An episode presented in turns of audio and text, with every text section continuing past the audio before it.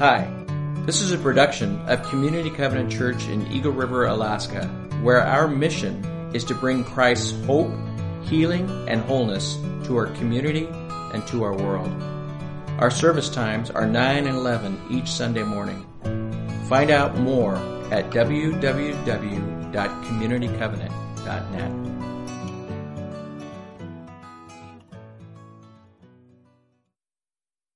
Matthew 9 1 through 8 says, Jesus stepped into a boat, crossed over, and came to his own town. Some men brought to him a paralyzed man lying on a mat. When Jesus saw their faith, he said to the man, Take heart, son, your sins are forgiven. At this, some of the teachers of the law said to themselves, This fellow is blaspheming. Knowing their thoughts, Jesus said, Why do you entertain evil thoughts in your heart? Which is easier to say, Your sins are forgiven, or to say, Get up and walk? But I want you to know that the Son of Man has authority on earth to forgive sins. So he said to the paralyzed man, Get up, take your mat, and go home. Then the man got up and went home. When the crowd saw this, they were filled with awe, and they praised God who had given such authority to man. I am telling you, it's a great doing the mystery box. Banana walnut, honey, that's going to be good. Dana said I could have the whole thing. Mm, it's going to be good. I'll share it with you, sweetie. I'll sh- I will share it with you. Hey, can you believe it? We're in our third week of our new series, Evangelism Without Additives. What if sharing your faith meant being yourself? And we've been talking the last couple of weeks how important it is to recognize that we were created by God for God, that we're fearfully and wonderfully made, and God prepared good works beforehand that we should walk in them. And oftentimes we, we frame our faith in Jesus Christ as a personal relationship, and we think about all the great benefits uh, for ourselves as individuals. But what we don't realize, it's not about God entering our story it's about us entering God's story and the grand narrative of Scripture from Genesis to Revelation. We've talked about that. It has four parts. It begins with creation. God created the world, He created us. Um, and it was good and it was very good.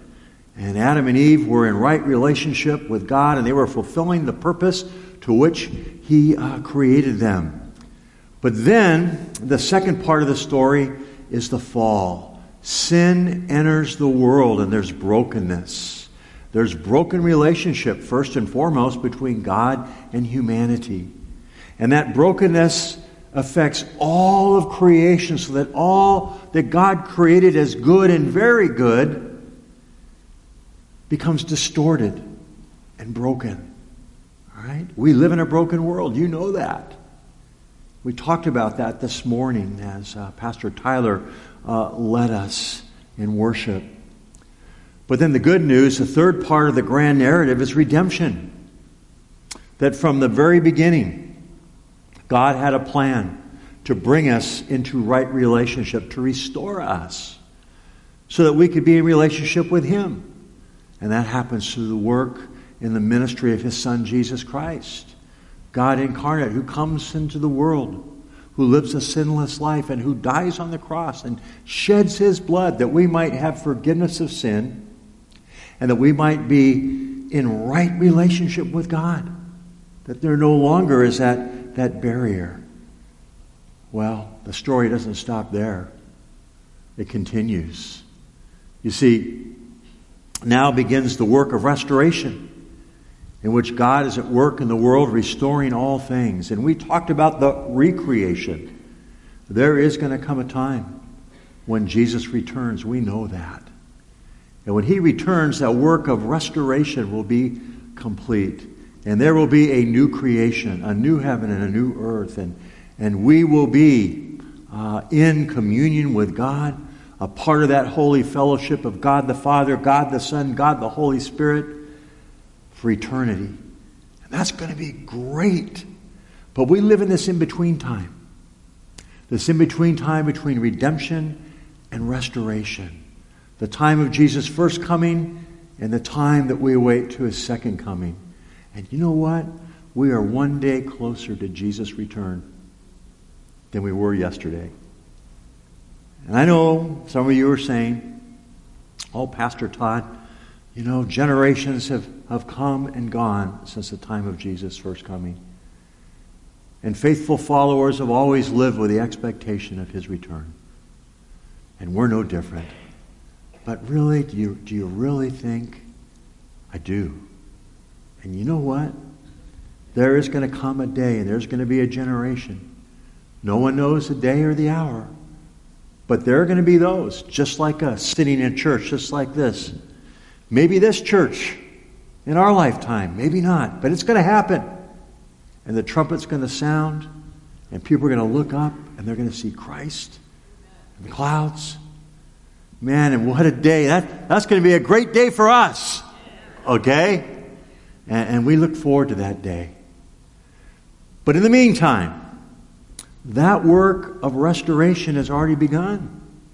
And we're a part of that work. That's why our mission is to bring Christ's hope and his healing and his wholeness to our community and to our world.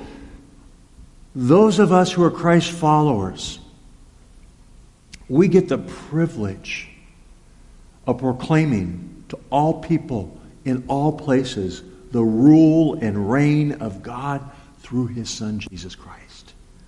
We get to do that. We get to be ambassadors of God's kingdom. And what a privilege that is.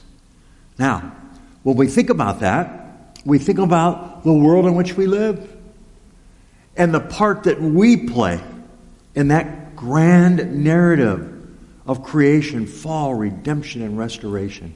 And every single one of us has a part. Now, when it comes to evangelism, when it comes to, to sharing the gospel with other people, I acknowledge to you that there are those who have the gift, the spiritual gift of evangelism. And we, we see some of those people, we see how impactful they are, we see how uh, adept they are in, in sharing uh, the story of Christ and of salvation and how just people respond, right? And uh, those are gifted people. God has given them that specific gift. And they are a blessing to the church and into the world of people that don't know Jesus yet, okay? But, okay? But, all of us, whether or not we're gifted in evangelism, get to live evangelistically. We have a part, all of us do, in the salvation story of others. God working through you and through me to nudge people closer to Jesus. Now, some of that involves kind of tilling hard soil. Sometimes people's hearts are hardened towards the things of the Lord, and the Lord wants to use us in an agricultural metaphor um, to till that soil, to, to, to soften it up, to prepare it to receive seed. Others of us, God calls to sow the seed of the gospel in the hearts of people that have already been prepared by others who have helped till that hard soil of the heart.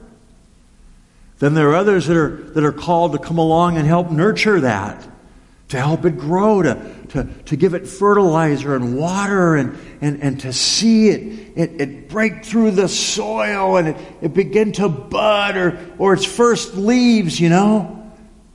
Some of us get to be a part of that. But, but here's the truth some plant, some water, but the scripture says it is God that causes the growth. Salvation belongs to the Lord. Can we say that together? Salvation belongs to the Lord. In fact, we read in John's Gospel that no one, no one, right? Um, No one comes to the Son unless the Father first draws them. And so, what I want to do this morning is, is say to you, we all have a part in, in this grand narrative, and we're all involved in the work of nudging people who don't know Jesus yet closer to Him. Some of us plant, some of us water, but salvation belongs to the Lord, okay? And, and it takes the pressure off. It, it really does. Um, to know that God is at work in a person's life, and there's a place in which we enter it, and we get to play a part in His work of drawing them into relationship with Himself through His Son. That's good news. All of us get to be a part of that. All of us. All of us get to be a part of that. But we get to be a part of that not by being someone we're not, right? Not by pretending we have a gift that we're not gifted with. In the book we're reading, Jim Henderson says we get to be a part of it just by being ourselves. Just by willing to engage people in relationship and conversation. By hearing their story and, and waiting for an opportunity to tell our story. You see, it's that simple. And so we watch and we wait and we look for opportunity. Now, do you remember last week we talked about two words lost and missing. I've heard from some of you during the week, and, and you've shared with me how helpful that has been in helping you to reframe how you see people in the world who aren't Christ followers. Henceforth, in this church, I'd like to call them not people who are lost, but people who don't know Jesus yet. Okay? And, and the difference between the, the words lost and missing have everything to do with how we think about people who don't know Jesus yet and how we feel about people who don't know Jesus yet. And of course, you remember last week I shared the story about a neighbor, a young teenage girl who was in trouble and when Lori and I were aware of that, made aware of that, we had a choice to make. And that choice was were we going to say, ah, she's lost. Her family's lost. That's what lost people do. Right? Or were we going to say, no, they're missing? They're missing. Missing implies concern. Missing, missing, when you miss something, it conveys affection or love or, or value. Right? And so, do we see people who don't know Jesus yet as lost, or do we see them as missing? And what Henderson says in his book is we need to reframe that to see them as missing, and that changes how we think and how we feel about them. And that has everything to do with our willingness to engage them as we live life, right? Together as a community with Christ in the center and we're committed to our mission of bringing Christ's hope and his healing and his wholeness to our community and to our world. You might recall um, a couple of weeks ago, I introduced you to a, a Dutch theologian named Abraham Kuyper. Um, and he is one who's given credit for this theological construct called sphere sovereignty. And essentially, what that means is that in every place in the world, in every part of human existence and endeavor, that God is sovereign. Okay? And part of exerting his sovereignty is when his people live intentionally in those places for him. They are representatives of his kingdom, okay? Of the world and the people he created for himself. And this is what Kuyper says. All right? This is good stuff. He says, There is not a square inch in the whole domain of our human existence over which Christ, who is sovereign over all, no, that's not a typo. Sovereign is capitalized because he is the sovereign. Right? There's not a square inch in the whole domain of our human existence over which Christ, who is sovereign over all, does not cry, Mine. Okay? Now, I know sometimes you look at the world in which we live and, and, and you see it and you say, wow. I mean, how far can it be from Christ? And, and it just seems like it's gone off the rails. But I have to tell you something. There's a greater unseen reality, okay, where God is at work. And God is claiming that which is His, that which He created for Himself. Okay? And Jesus Christ, who is Lord of all, looks over every square inch of creation and says, Mine. That's mine. Okay? And we get to be a part of that work. Of going out in the world that belongs to Him. And to reach people that are His.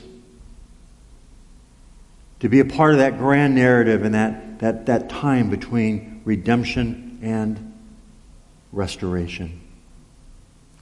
I shared a story probably a couple years ago about a historic event in World War II. It was in the fall of 1940.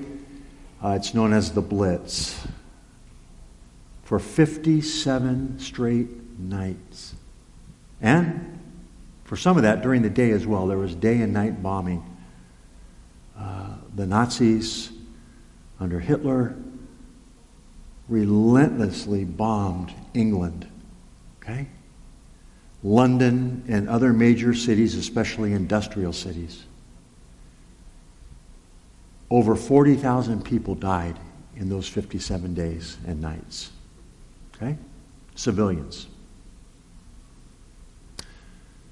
And so every day or night when the air raid shelter would go off, the civilians would go into the subway system and they would stay while the bombing occurred, and they would hear the explosions, and the, the earth under the ground would shake. And they knew what was going on. And with each blast, they were thinking, Is that my home? Is that my place of work? Is someone who I know that's out there still? Are they being killed? We met a man on vacation once. His name was Michael. Lori and I did. We were eating at a table. We were seated with them.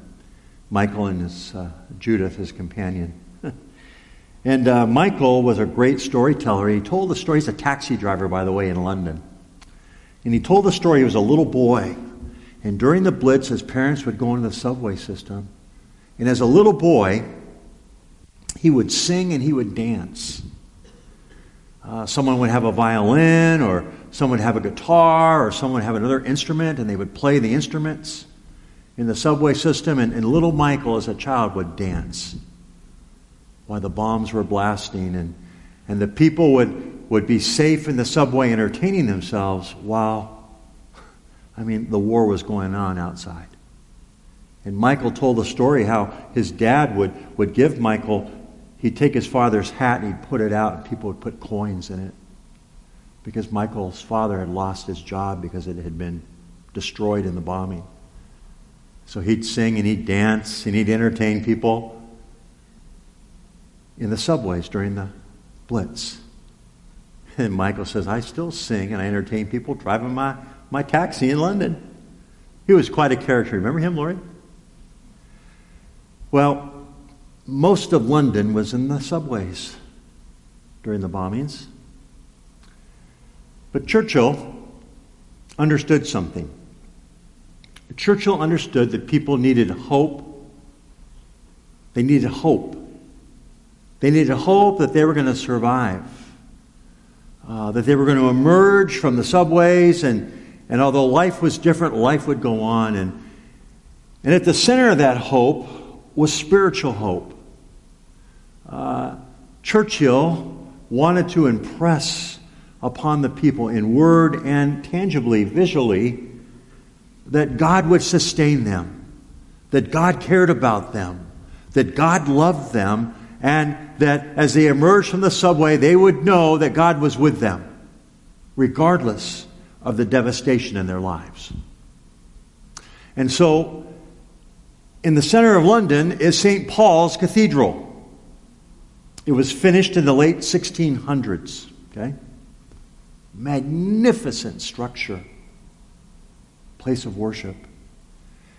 And from the late 1600s till 1965, in fact, it was the tallest building in London.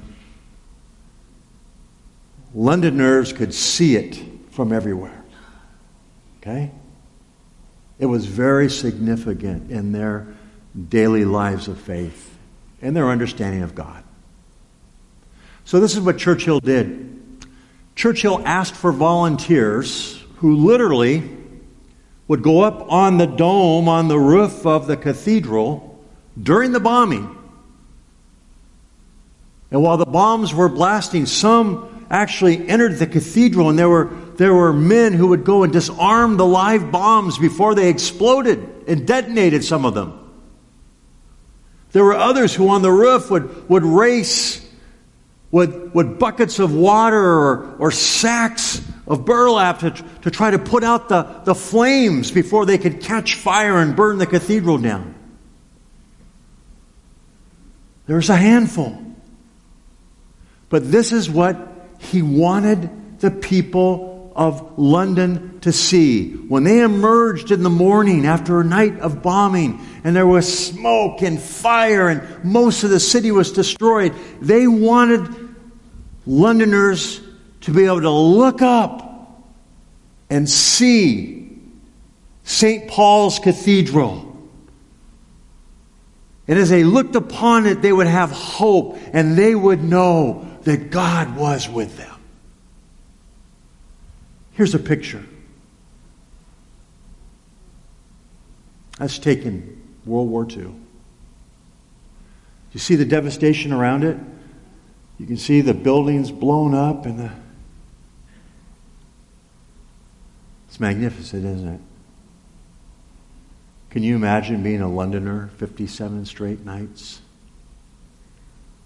40,000 people killed, most of the city destroyed. But morning after morning after morning, they would emerge. And that is what they saw.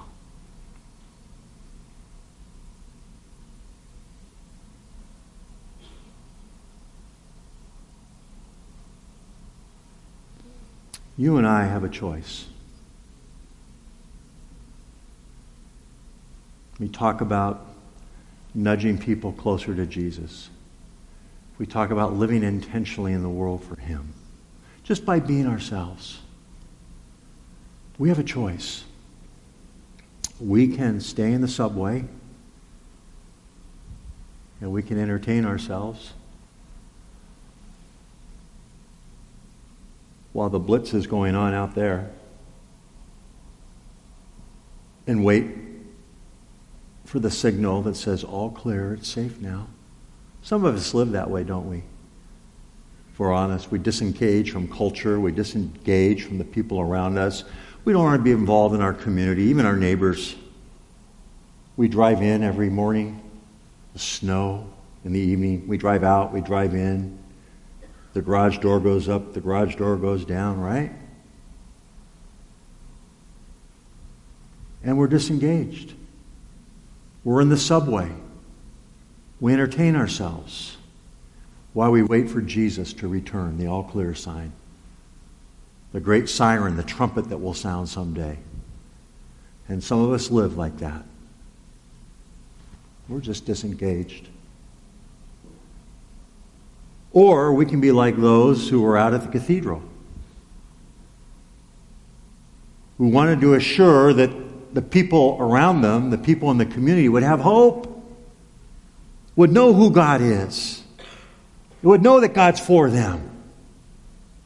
And they did it by living sacrificially, by risking their lives, by climbing atop of that great dome, by being all over that building, why bombs dropped everywhere. But they wanted to make sure that there was hope for the people. You know, I believe God's called us to be the people that saved the cathedral. That's what He's calling us to be in our culture, in our world. He wants us to get out of the subway and out where we can give hope, where we can bring Christ's hope and His healing and His wholeness, just by engaging people. The four men in the story Matthew 9, 1 through 8. In Mark's gospel and Luke's gospel, gives a more detailed account. But they had a choice to make. They had a friend, a neighbor, maybe a family member. We don't know for sure, but he was paralyzed. Jesus was in town. In fact, Jesus was teaching in a house that was so crowded, people had packed inside, people were coming out the doorway, and they knew that this man needed Jesus.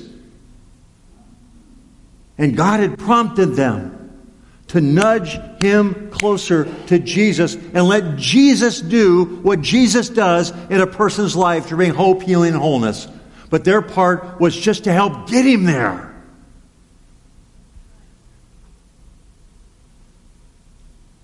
That's our part in the world. To help get people there. To help people who don't know Jesus yet, just to nudge them closer and closer to get them into His presence where He can do His work. We get to be a part of that, that story, that narrative. Here's the question How do you respond to the missing? Would you put that slide up, Wendy? How do you respond to the missing? There's a variety of ways. We can be happy with the status quo. That's living in the subway. I'm okay. I got me and mine. Doesn't matter what's going on out there. We're safe in here. Right? Someday Jesus is going to come and make it all better. And I'm just waiting for the trumpet, the all clear sign. Or, we kind of know about people. We kind of know what's going on in their lives. We, we hear the neighbors fighting. We, we see a, a, a coworker who's depressed. Or someone on the baseball or the, the hockey arena who's, who's been pushed aside as an outsider. Someone that's struggling. We, we kind of know, but we don't think much about it. We just go about our, our daily life. Or a third way we respond is you know and you do nothing. You're fully aware of the opportunities, but you don't do anything. You're too busy.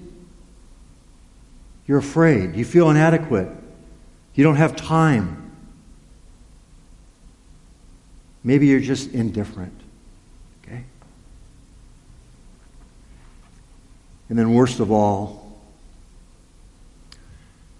and I have to confess this to you, and can we be honest and confess it to one another? Can we? You know and you don't care.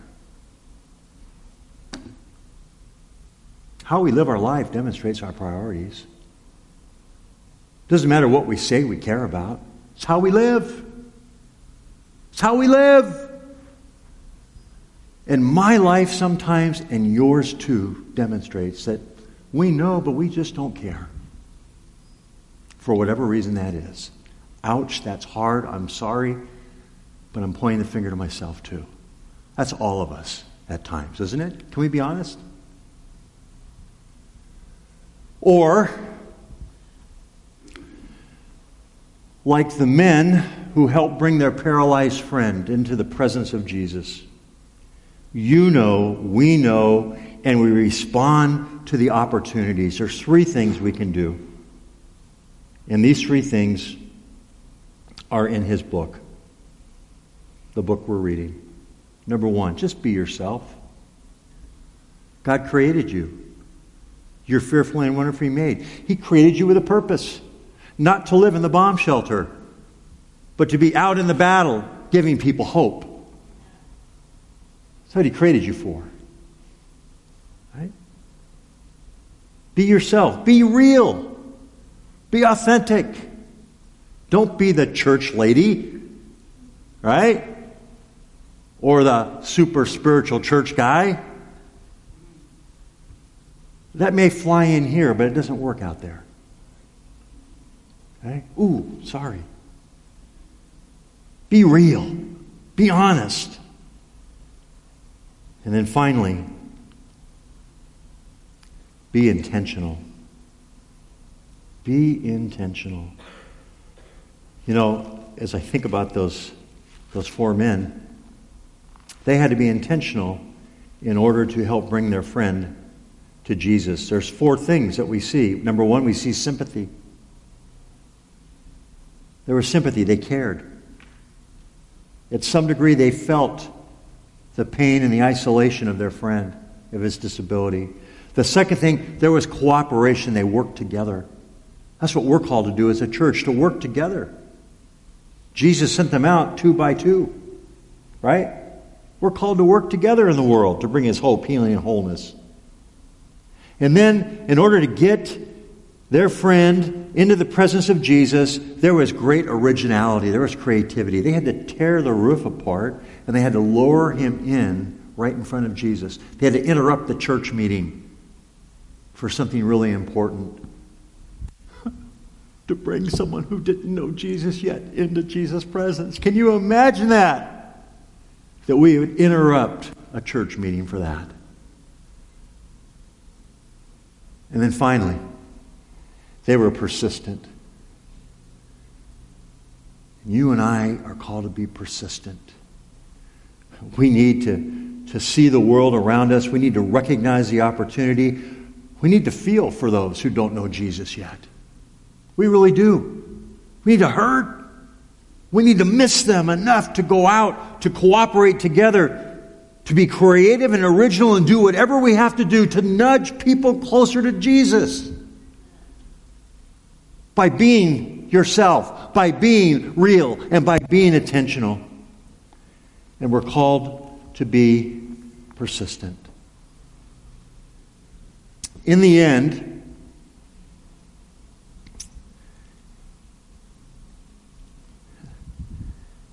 here's the question that each of us has to answer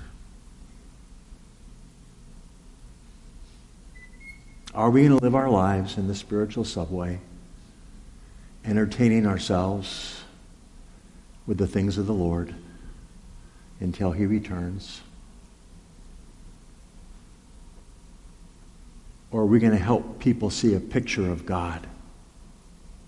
A picture that stands beyond the despair and the brokenness and the hurt and the pain and the selfishness and all the things, the injustices in the world, are we going to help create an image and a picture of possibility of a relationship with God who brings hope and healing and wholeness? Are we going to be a part of that work?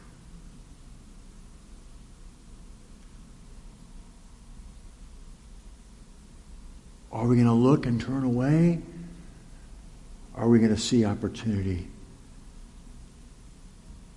and engage? That's what he's calling us to do. By being yourself, by being real, and by being intentional. If you do those things, I promise you that God will do the rest. Now, you say, how are we going to do that? next several weeks, we're going to talk specifically how you can do that by being yourself, by being real, and by being intentional. May we be counted among those that when people emerge from whatever they're doing or wherever they're at in life, they see Christ's hope they see his healing, they see his wholeness, and they know it's for them. Amen? Amen. Let's continue in worship. So, worship team comes forward. I want to pray for us. Father, we thank you for the opportunity that you've given us to be a part of a great work. Uh, that's your work, Father, of redemption and restoration. Father, would you open our eyes? Would you prompt us in our heart to see people not as lost, but is missing? And Lord, would you draw us to them, whether it be in our, our families, in our workplace, in our neighborhoods, in our community. Father, help us to see and help us to engage. And Father, once we're there, once we show up, once we determine not to live life in the bomb shelter, Lord, empower and equip us through your Holy Spirit. And Father, we want to just see you do your work. But we're willing to help nudge people towards Jesus. God help us. And God help us. In Jesus' name we pray. Amen.